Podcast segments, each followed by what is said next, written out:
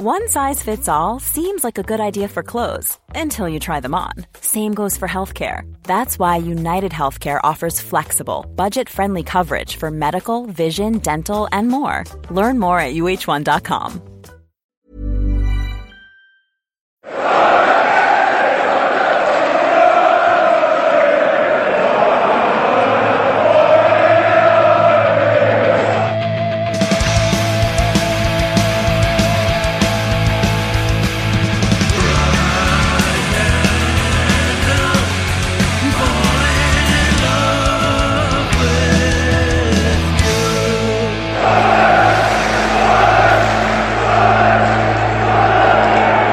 Welcome along to the Wise Men Say podcast, where we have a special for you of part one of two parts with uh, Sunderland legend Niall Quinn. We're splitting this with the Roker Report lads. You're going to hear part two from them. They're going to concentrate on uh, Niall's time as chairman at the club. But we're going to talk about the playing career and try and fit in as much in this next half an hour as we can.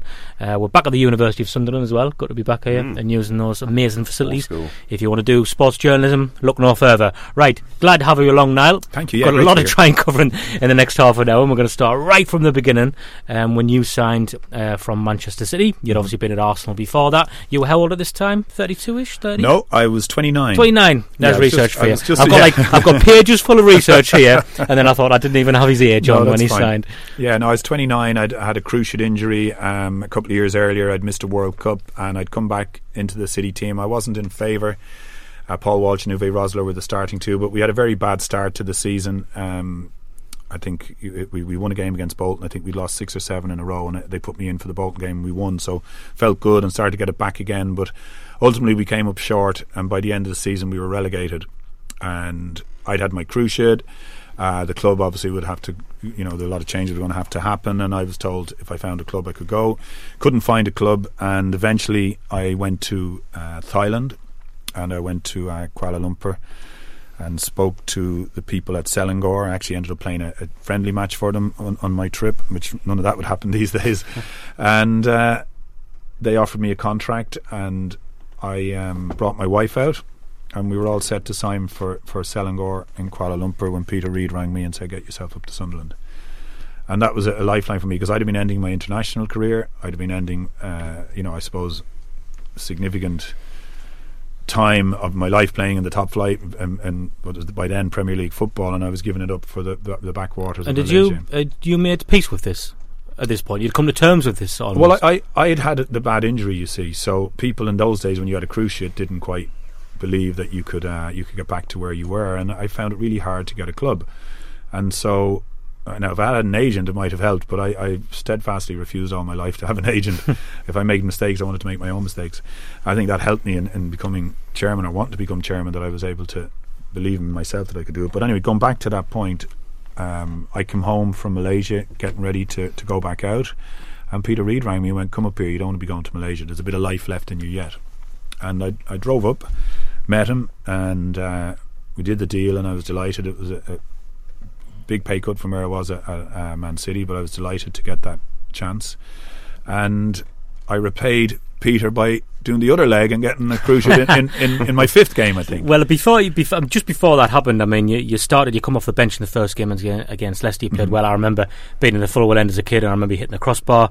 And then we went I to got Forest. disallowed as well. Yeah, The- did- did yeah, you? the referee disallowed one. And then we went to Forest midweek. Uh, Yeah. I mean, that Forest team got relegated, but that was a good Forest team, and, and we won four one. Yeah. Um, now you, you great, scored. great finish one. that Yeah, one of them bounced off and bounced off his shin and flew in the net, didn't it?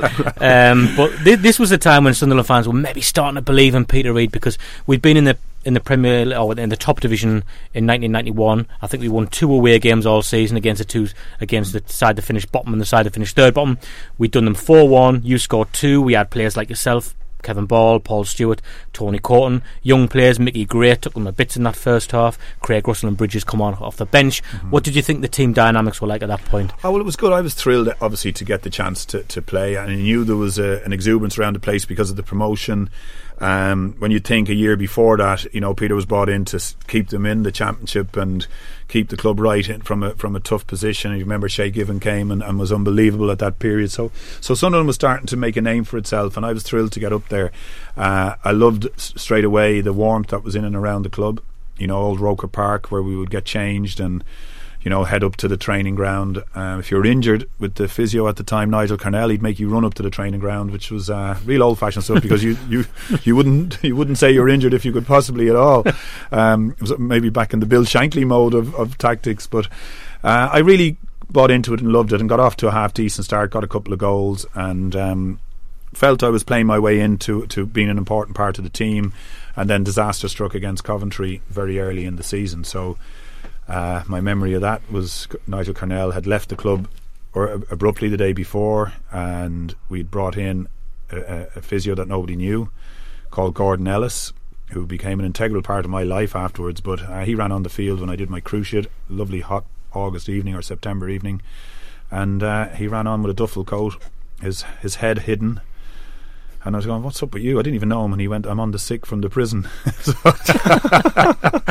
that yeah, was, on, it was on. Te- I think yeah. it was a West Ham game. It was on telly. I think. I think it was. It was a nil-nil draw or something. I think I remember. Yeah, was that it? Yeah, yeah, yeah, yeah, And he um, and he turned out to be the most important mm. non-player, if you like, or non coach that, that I've, I've, ever worked with. He, he he was brilliant for me because, as I said, I did my cruciate at that time, and Gordon nursed me through believing in myself after the second one that there was a career left for me in Sunderland and uh, we spent so much time together. And, and you remember the time together when you're in the dark periods and when you're in the periods of you know non-belief. And he helped me really get myself going and become, a, a, I suppose, a more driven person. That there was something left for me at this club, and I came back a little bit early from from from that um, because again relegation happened, but I, I, wanted to do something about it. Mm. Like I, I, played in a derby four and a half months after having a cruciate operation. You know, it's madness. It's bonkers when you look at it now, but um, as Bobby Saxton would say regularly, just stand up there and head it. So. I, f- I found actually when I was looking at your injury, and I found something from the Irish Times and this has been retrieved from 1997, mm-hmm. where obviously I don't think you thought the injury was bad at the first time. So this is talking about you getting called up for the Ireland squad.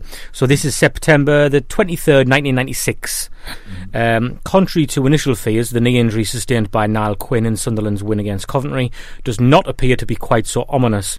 The Republic of Ireland must be considered very doubtful for the forthcoming World Cup qualifier against Macedonia. He has not ruled himself out of contention for that game. Um, Quinn said, I am back up to Sunderland in the morning to get a scan, but I don't think it's as bad as the last time. Yeah. I'm, I'm, a very, very optimistic person. yeah, I suppose it was it was devastating news because I felt I was on the cusp of something here with Sunderland, and it came crashing down when the result of the scan came through and said it was gone. Uh, the man who had built my repaired my first one, uh, Mr. Dandy, he'd retired uh, down in Cambridge, and he wasn't available, so I was very worried. And a man called Mr. Weber was uh, doing cruciates um, down in North Yorkshire. And I was told he was the man to go to, and Gordon was responsible for that. And we went down to Mr. Weber, and I was shell shocked, thought my career was over. Uh, I had, you know, I had sort of I'd nearly accepted it. I was all doom and gloom. I'd written to the PFA for my forms to see what did it mean when I quit. What what what's there for me? What do you know? What do I have to do legally wise to uh, to move on to the next career whatever I pick? I was in a really bad place, but Mr. Weber did a great job as well on, on me, and uh, I didn't get back as well as I thought I might have said. I played too early and I took risks with it, but it was never quite right, and I, and I, I had a, a little washout.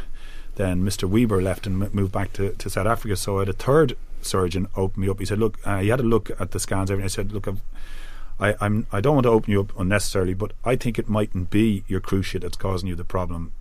Would you mind if I had a little look in a keyhole surgery? And I had nothing to lose because I'd had it, I'd played against Oxford and missed a sitter here, and the crowd all booed me, and I thought that was it. That was the moment when I felt the lowest here, and I thought, you know what, I I, am not right. This this is you're, you're, wasting your, your time. This this is you, you know. Is this what if I'd approached you and? Yeah, yeah, yeah. Well, probably right. So I was playing that bad, but um, yeah, no, I I got spat at getting into the car. Yeah, but after a game, yeah. so that was a low point. It was a Norwich. I think it was Norwich. Was it not, sorry, it was Norwich, Norwich, not Oxford. Yeah, you're dead yeah. right. Yeah, I went through one and one, and I couldn't lift my leg properly to strike the ball, it, so I was fooling nobody. But Mr. Bollen and Peter Reid was great. Having asked for the forms from the PFA, Peter Reid said, "Stop looking for attention have another go. We'll go down and see this man. you know, that's the way it was in them days, you know. And uh, and so I said, okay, I'll give it one more shot with Mr. Bollen. And Mr. Bollen, uh, you can imagine reading. stop looking for attention. So, so, yeah, no, that's it. So Mr. Yeah, yeah. Uh, said, I wouldn't mind just having a little look in. I promise you I won't undo your cruciate. I don't think it's your cruciate, but I'm just a hunch. And I came around uh, the same day, and he said, uh, "I'm keeping you in for another night." He said, "But I'll sneak you out of here. I'll bring you for a curry later." And amazingly, the surgeon came in and said, "Yeah, I'm going to take him out for a couple of hours, even though I wasn't being discharged the next day." And he brought me for a curry. And he said, "I think there's a, a little bit of a growth on a bone there that's causing you a lot of problem. I'd love to open it up tomorrow and, and, and do it, keep you in. But if you want to go home, you don't." He said, "It mightn't be it, but I think it is." So I kind of well, go ahead, Mister Bollen, you know, and. Uh, I came out of the operation and straight away I knew it was different. I knew there was something good here. And then once I felt the train in the gym work and I said, yeah, this is good. I'm going to be back. I'm going to be fit.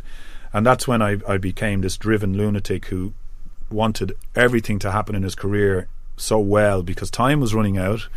I was definitely on my last chance. Um, and, and at that time, Kevin Phillips was starting mm. to show the world that he uh, he was capable of something very special. So you know, despite the, the, the knocks and the bad luck of injuries, him walking in the gates of the Charlie Hurley Centre instead of David Connolly, because we all thought mm. my colleague from Ireland, David Connolly, was coming. And the first thing we heard about Kev Phillips was he was working in Tesco's or something a few years earlier, you know. And so you imagine in a dressing room, you're all kind of saying, "Well, what's all this about?" You know. But uh, geez, boy, did we did we uh, mm. did we find out all about him? I mean, it's, it's, such an amazing sliding doors moment, isn't it? Because mm. without that operation, there's no Quinn and Phillips. There's no Premier League. There's no well. There's no chairman of the football club that you don't. It, the whole part of your life is it, yeah, eradicated. Probably that's a good way of putting it. But I think Kev was a huge part of that. You know, the, the, the decision to buy Kevin Phillips, the decision by Graham Taylor to allow him to leave. You know, uh, as an untried sort of uh, talent. You know, uh, I did it with Martin Waghorn in many respects. You know, but because we needed some money in at that time, we got Leicester gave us a, a huge chunk of money, and and, and half of me didn't want to do it, but you know his, his, salary rocketed, and I felt a bit better when I spoke to his parents about it.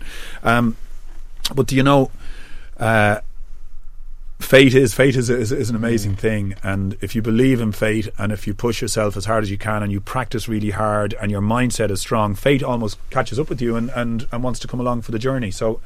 I believed everything was possible in those few years, but I also had great fun during those few years because the the dressing room the Sunderland dressing room in that period was just unbelievable. It was the most incredible place to go to work every day and be part of. It was electric. And it wasn't just a bunch of players doing well, senior players uh, calling the shots and being bullies. It was the exact opposite. The young lads coming through were giving us more stick than we were meant mm. to be mm. given to them. You had uh, the likes of Paul Thirlwell, you know, I'll, I'll never forget Thur, how, how cheeky he was.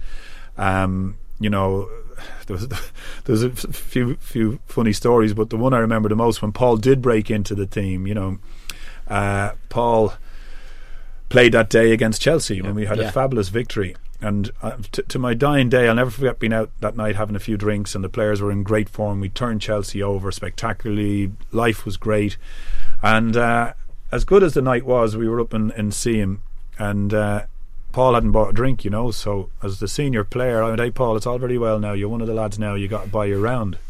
I'll never forget Paul going, "I can't. It's impossible, Quinny." I went, "Why is that?" You know. And he went, "Well, my wallet is in here, but Dennis Wise is still in that pocket beside it, and I can't quite get my wallet out."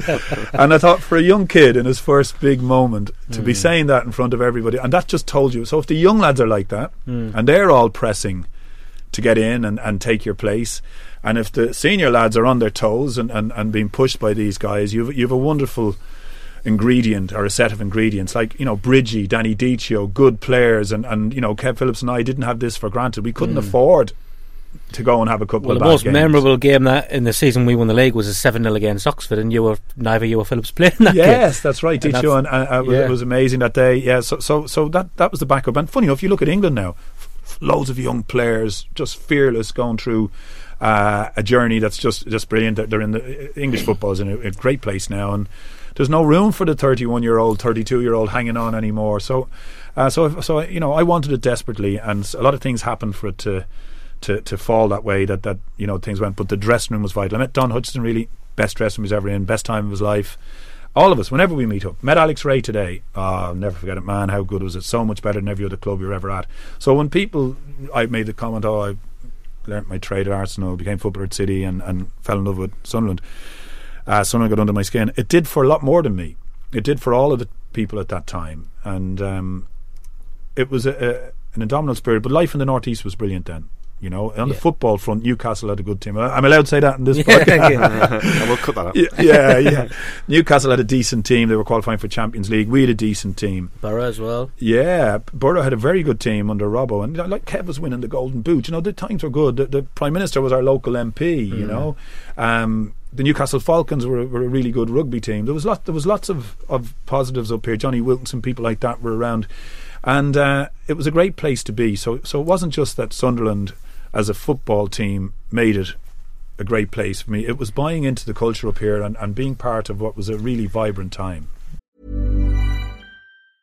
Hiring for your small business? If you're not looking for professionals on LinkedIn, you're looking in the wrong place. That's like looking for your car keys in a fish tank.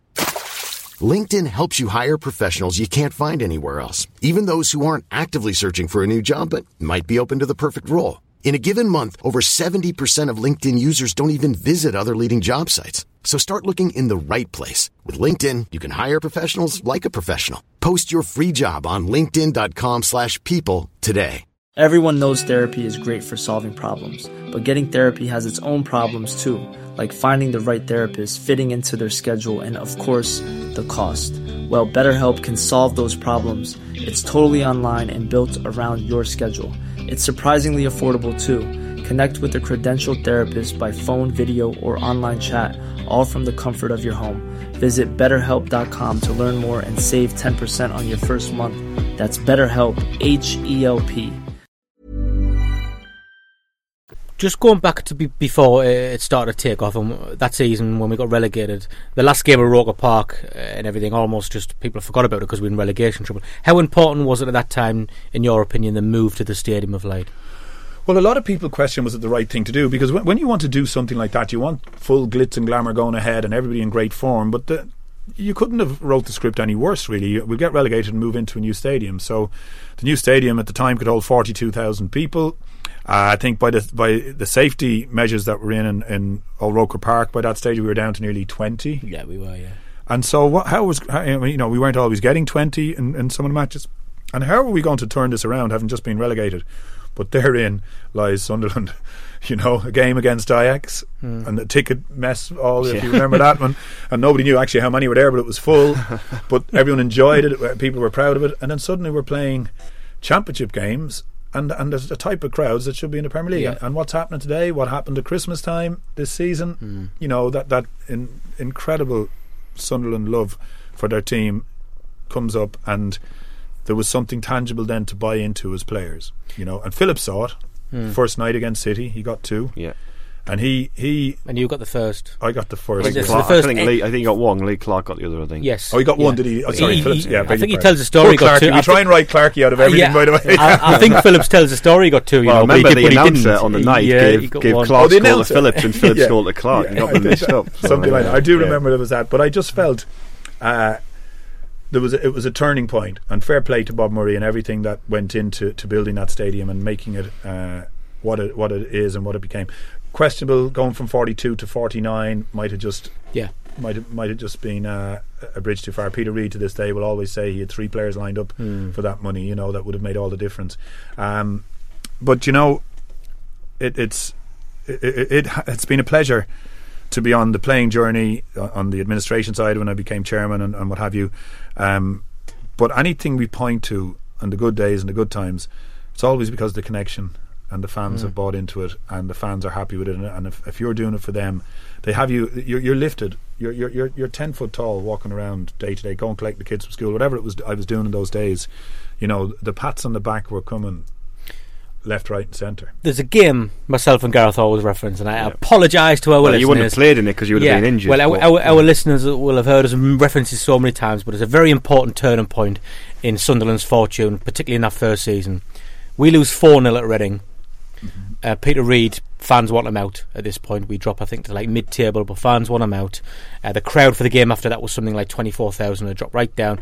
And Peter Reid um, takes out a lot of players and then start. He puts Mickey Gray left back. He puts in Craddock. He puts in Williams. He puts in Rae. Um, and he puts in Ad- uh, Allan Johnston. And he totally changed the Yeah. dynamics of the team to suddenly this just attacking team. Yeah, because we Yeah. were so we were pretty a defensive side. When Yeah, even, oh, we, even, we, we, we were happy. I can remember um, when I wasn't playing and I was injured and I was watching those games, you know, Paul Stewart uh, had this lone role when in the in the year that I got injured, and the next year I wasn't there, and it was just the ball was coming back into our half all the time. There was nothing cohesive about how we would make progress mm. up the pitch, retain possession, and get some create some chances. But then you're dead right. Um, he he re-energized the team and took a punt at, at it, and you know, in a funny way, it's what Gareth Southgate kind of yeah came came came to believe was the, was the right way going forward, and suddenly the belief starts to come.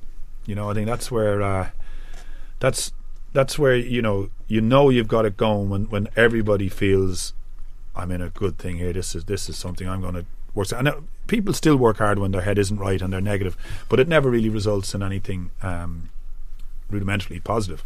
But you know that, that what what started to happen there was the dressing room got real good. Bobby Saxton. A lot of people don't understand Bobby Saxton's role under Peter Reid. He, he had been in a documentary, Premier Passion, mm. swearing like hell, and and that was fine. But undoubtedly the greatest coach I ever worked with. And now, in them days, you didn't have sports psychologists. You didn't have Pilates teachers.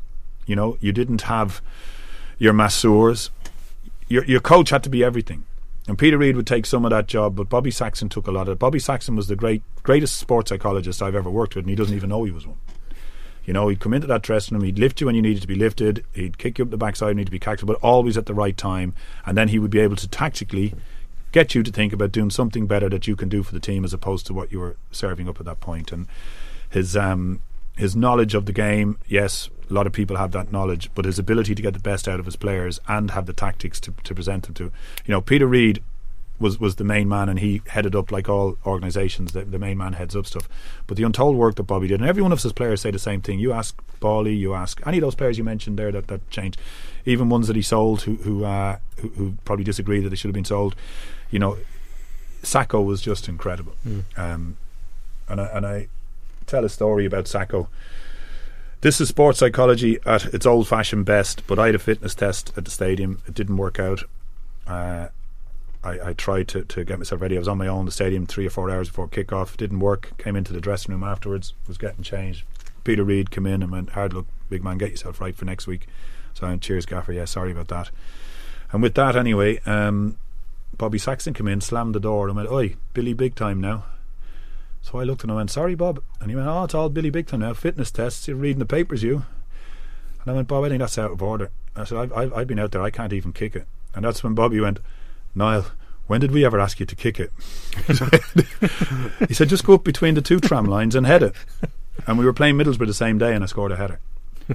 now, that to me is sports psychology at its mm. absolute best without actually going to college and getting the, the, the finesse around mm. around the, the qualification. And that happened week in, week out, day in, day out with every player at that time. Players who you know as, as household names or some of them people would know, right? The, the Johnstons, the Summerbees, every one of them to a man will say how uh, how great Bobby Saxton was, mm. and, and, I don't think we should ever forget that. So, just a couple of uh, things people would want us to ask about uh, before we finish up. Mm. Um, getting to the playoff final.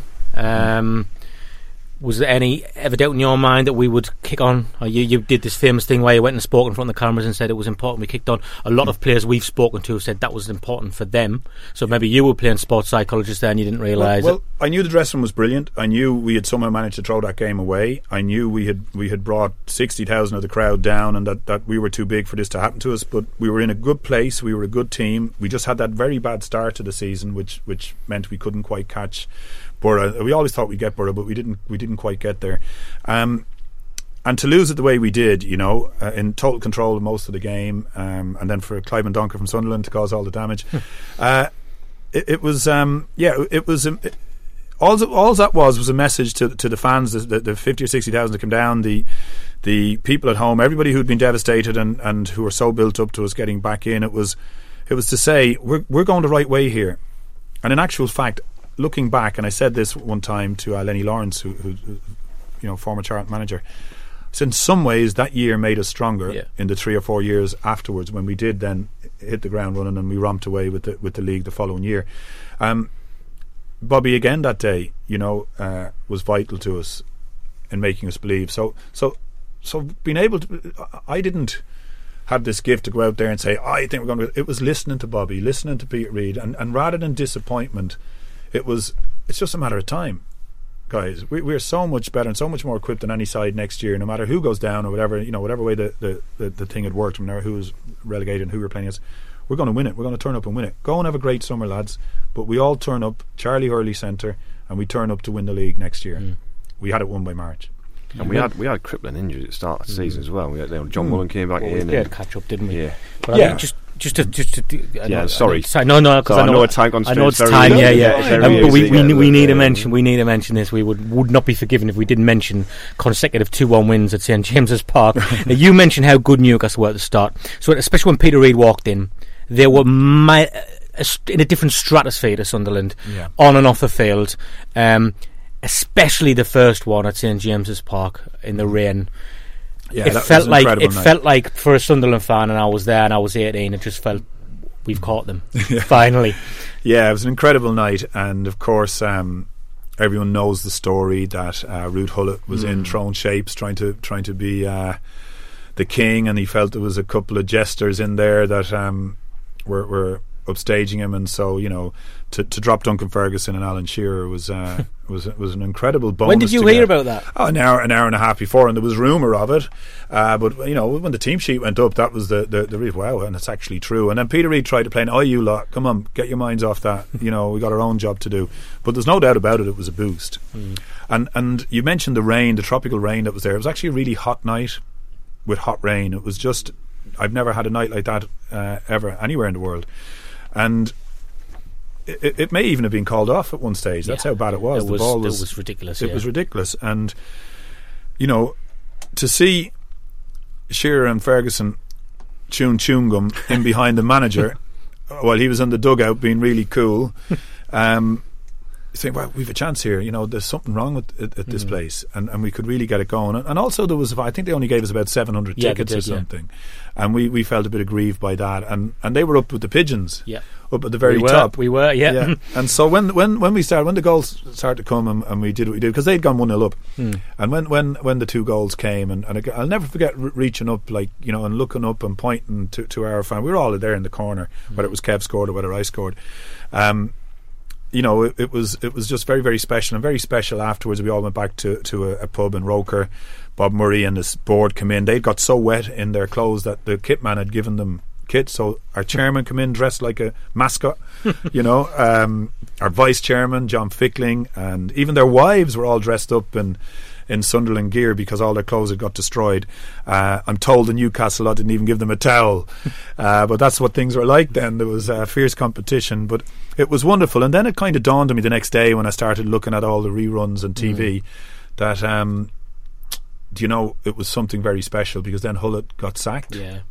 and now you say, "Geez, yeah, we actually did something something pretty good there now." And, and again, that was money, not money, but that was that was mental strength in the bank for us that we could call on for, for weeks to come. You know that we were on a high from it.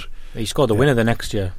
Yeah, the next year I, I scored the winner. Yeah, that was Not mention um, the penalty giveaway because Sorensen well, well, well, somebody had to make Tommy Sorensen a star at this club, and I'd like to think I, I did. I did my my fair share of it. Um, yeah, that that was incredible, and you know, the interplay. I can remember it well with Alex and and Hutch was in around it, and the ball got played down the line, and and I just knew where Mickey was putting it. and Julio did a nice little dummy. For He Mickey did, yeah, which was important in the Mm. whole thing. Now, I had headed the ball out at the other end, or I was involved in, in us defending, and I surprised myself at 35 years of age, whatever I was, by being able to actually get to the box by the time the ball came in. But it worked out. It worked out lovely for me, and um, obviously, you know, we held on. Tommy made sure of that by with a great penalty save, just to add to the folklore of the whole day, and we ha- we celebrated. It was great. Went into the dressing room and came out of the showers to be told I was selected for a drug test. Only I'd just gone to the toilet. So they said, sorry, we have to wait and sit here with you. So all our lads got changed, went home on the bus. I was left there. They said to get a, a, a black taxi when I was ready, that there'd be one outside the ground. And it took about three hours. And eventually I, I, I, I peed into the bottle, everything was good. And uh, I walked out of the ground. It was virtually empty at that stage, looking to see where I would get a taxi. And uh, Sir Bobby Robson came out just behind me, and I didn't notice. And he went, "Son." And I looked around. I'd never met him. I'd never spoken to him. I was in awe of the man, like most people in the country were. And he went, "What a fine header!" He said, "It hurt me, that's one of the finest headers I've ever seen, son. Enjoy it." And I shook hands with him, and I went away thinking, "Wow, that's the mm. that's the best bit of praise I've ever got for anything in my life." And uh, I'll always be grateful to the lads that made it happen. You know, um, Mickey in particular for, for, for putting the ball in, but um, that was that was I come home and and you know all the lads were off on the beer at this stage. They were long gone out in the night out, and I ended up going to, to, to Durham with, with, my wife, and, and I sat there like a schoolchild mm. that had I don't know had seen Elvis Presley or somebody, you know, uh, or Santa Claus, and, and I sat in, in the pub in the in the Shakespeare in Durham with a smile on my face all night, and it wasn't because I'd scored the winner against Newcastle. It was because Bobby Robson mm. told me it was one of the finest headers he'd ever seen.